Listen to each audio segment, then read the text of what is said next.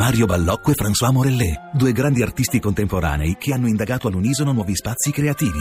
Sguardi paralleli, la nuova mostra di Fondazione Raghianti, a Lucca fino al 26 giugno. Info su www.fondazioneraghianti.it. Iva Pavletic di Radio Fiume, com'è l'italiano visto da lì? Beh, l'italiano è sicuramente una lingua usata a fiume perché devo dire che la minoranza a fiume vive una consistente minoranza italiana. Dobbiamo dire che la minoranza italiana a fiume è eh, stata riconosciuta autoctona dalla Costituzione croata e quindi una minoranza sempre, ovvero eh, un'etnia sempre presente su questi territori. Sono territori di insediamento storico degli italiani, non solo fiume ma anche l'intera penisola istriana. A differenza dall'Istria, a fiume non vige il bilinguismo. In Istria invece il bilinguismo, c'è il bilinguismo proprio provato dalla Costituzione croata, dove tutte le tabelle sono bilingui, i documenti rilasciati vengono rilasciati in due lingue, in croato e in italiano. Sia a Fiume che a Pola funzionano, operano queste redazioni in lingua italiana nell'ambito della radio televisione croata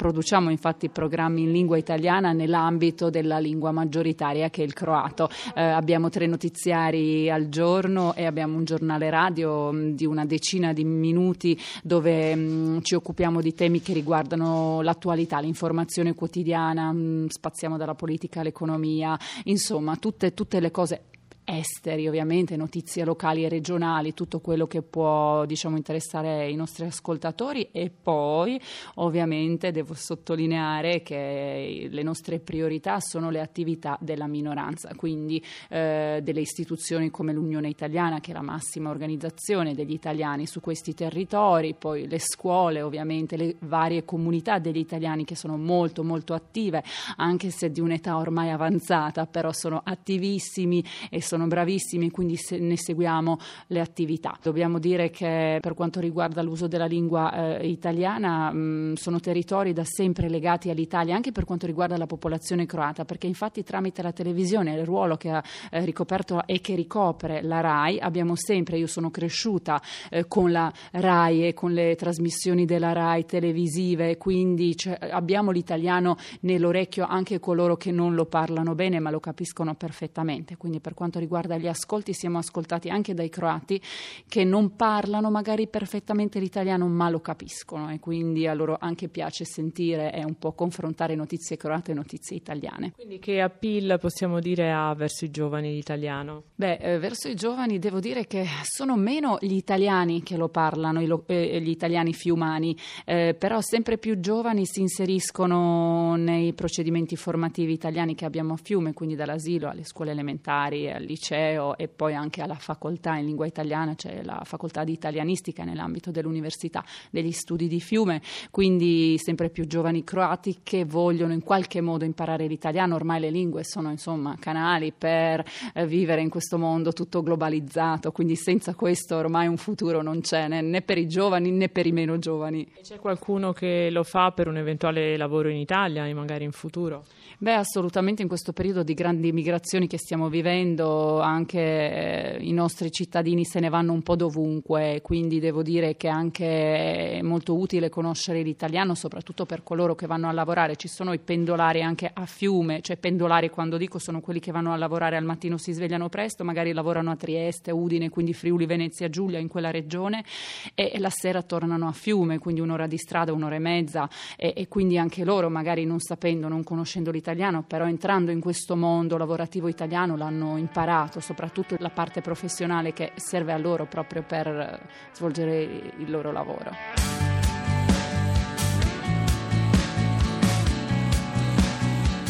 Come sta la Silvia? Silvia, non la Silvia. Mamma, fortunatamente siamo a Roma, non a Milano. La Silvia, il Giorgio, il Pannella, il Giovanni.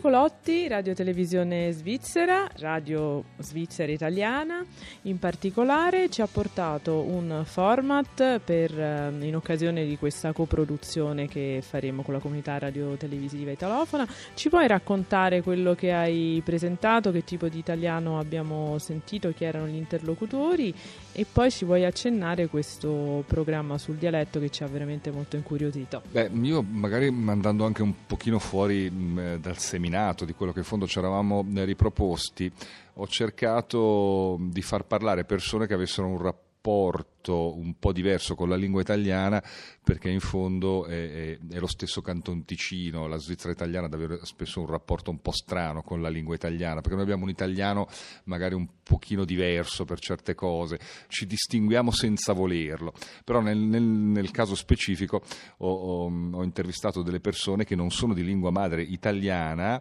e, o meglio, in un caso una, una, persona non di lingua madre italiana ma anglofona perché le ho chiesto di raccontarci un po' il suo rapporto con la lingua italiana e in particolare con la lingua parlata nella Svizzera italiana e quindi vista da fuori questa differenza magari eh, emergeva di più. E in un altro caso invece una docente di scuola media che insegna in una scuola della Svizzera italiana che è di origini toscane e quindi era perfettamente diciamo, in linea con questo ragionamento del vedere l'italiano parlato da noi con gli occhi di un toscano che è insomma il, nella patria della, della lingua italiana. E invece la, il primo contributo era con un sociolinguista che collabora, si chiama Nicola Ferretti, collabora a una trasmissione che la mm, radio eh, svizzera italiana, la Rete 1, dedica al dialetto perché mm, nella Svizzera italiana l'attenzione al parlato dialettale è sempre stata curata anche dalla radio televisione svizzera come una lingua di appartenenza al territorio. E quindi l'idea di fare una sorta di magazine radiofonico dedicato al come si può insegnare un buon dialetto agli ascoltatori può sembrare una provocazione, in realtà ha ottenuto molto successo perché è un modo per far scoprire per esempio le diverse varietà dialettali che ci sono anche in un'area così piccola come il Canton Ticino e la Svizzera italiana.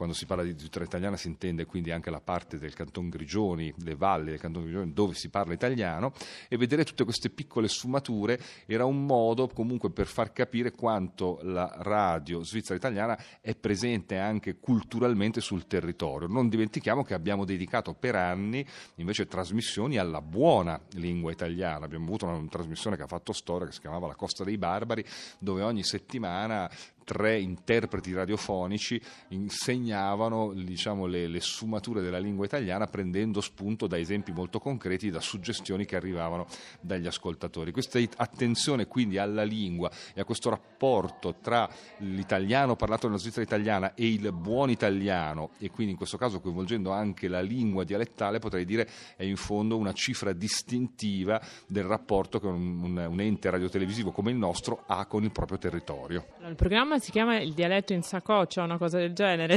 La trasmissione si chiama Dialet- Dialetti in saccoccia, che vuol dire il dialetto messo in tasca. La saccoccia è appunto la dialettizzazione di tasca, ma richiama appunto la sacca,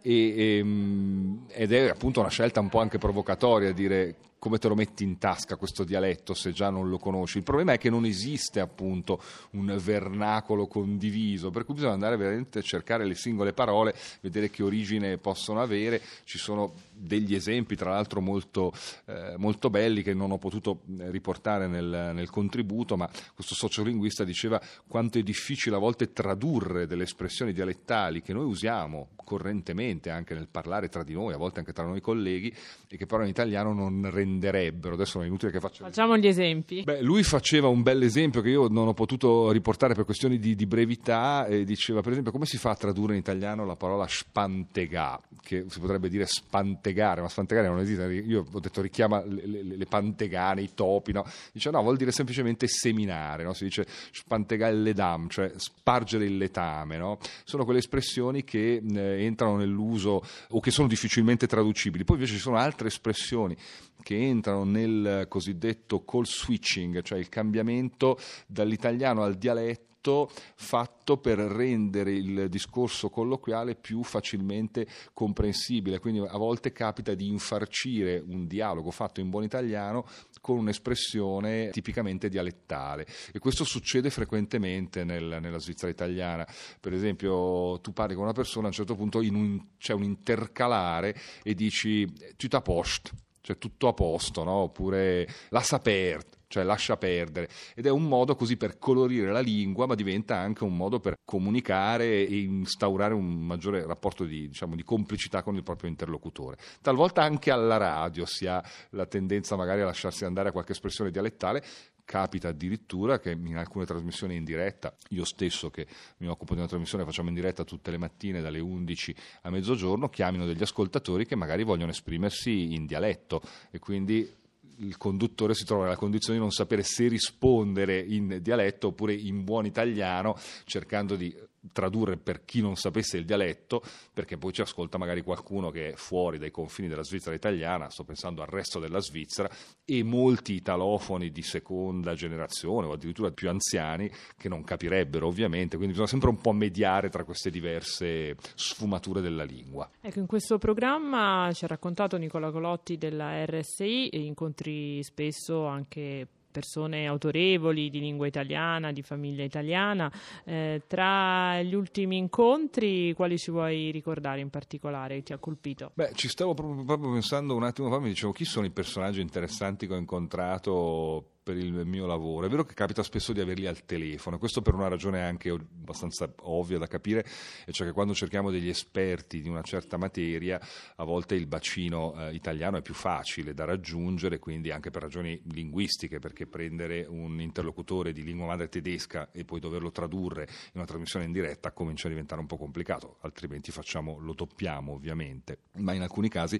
è proprio il poter andare a trovare il personaggio interessante qualche volta ospiti anche prestigiosi che vengono da noi, riusciamo ad avvicinarli, ad averli in studio. Mi è capitato qualche anno fa, per esempio, di avere ospite in trasmissione Dario Argento e parlare con lui per un'ora dei suoi legami con il cinema di Sergio Leone e della sua evoluzione a regista dell'horror. Personaggio tra l'altro interessante perché era molto teso all'idea del, della diretta e poi invece la diretta è stata molto piacevole con gli ascoltatori che chiamavano facendogli complimenti e lui era tutto contento. Altre volte mi capita di parlare per esempio con scienziati scienziati italiani e quindi portare anche a conoscenza del pubblico della Svizzera italiana e svizzero in generale quanti per esempio progetti di collaborazione scientifica la Svizzera ha con il resto d'Europa, perché la Svizzera per esempio fa parte dell'Agenzia Spaziale Europea e quindi mi capita di intervistare spesso scienziati italiani che lavorano o al CERN di Ginevra o addirittura all'Agenzia Spaziale Europea e poter fare con loro due chiacchiere come mi è successo recentemente con uno dei maggiori realizzatori dell'impresa spaziale eh, legata alla missione Rosetta, quella che è andata a posare un, uh, una sonda sul nucleo di una cometa, che è eh, originario di Domodossola, quindi a ridosso del confine con la Svizzera italiana, si chiama Andrea Comazzo, persona gradevolissima, di modestia e di bravura notevolissime, ma la cosa che mi ha più fatto, fatto piacere è stato quando mi ha detto io sono onorato di essere intervistato dalla vostra radio perché i miei genitori ascoltano la rete 1 della RS RSI perché essendo di Domodossola si collegano facilmente alla rete 1 e per me è stata una bella, una bella cosa perché ho sentito un'aria di famiglia insomma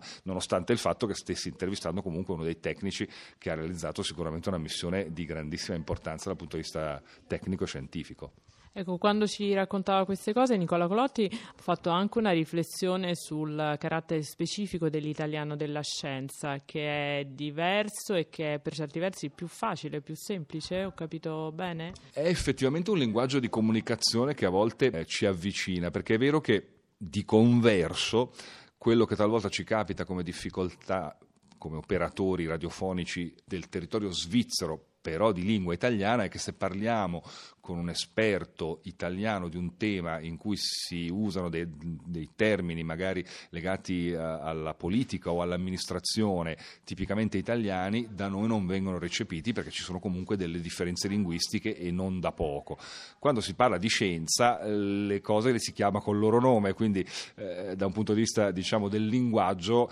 si rischia di più magari di scivolare nell'inglese, quindi ecco, mi capita a volte di intervistare degli italiani che vivono nelle varie diciamo, capitali della scienza e della tecnologia europea, sto pensando Parigi, la Germania, l'Olanda, l'Agenzia Spaziale Europea ha diverse sedi e che magari mi dicono guardi faccio attenzione perché io tanti anni che non parlo più italiano per eh, ragioni eh, lavorative, quindi mi capita che magari ho delle espressioni in inglese, a quel punto fermo l'interlocutore dico ci spieghi che cosa vuol dire questa parola. Però quando si parla di scienza effettivamente almeno questo rischio di cadere nell'amministratese e nel politichese è decisamente più ridotto.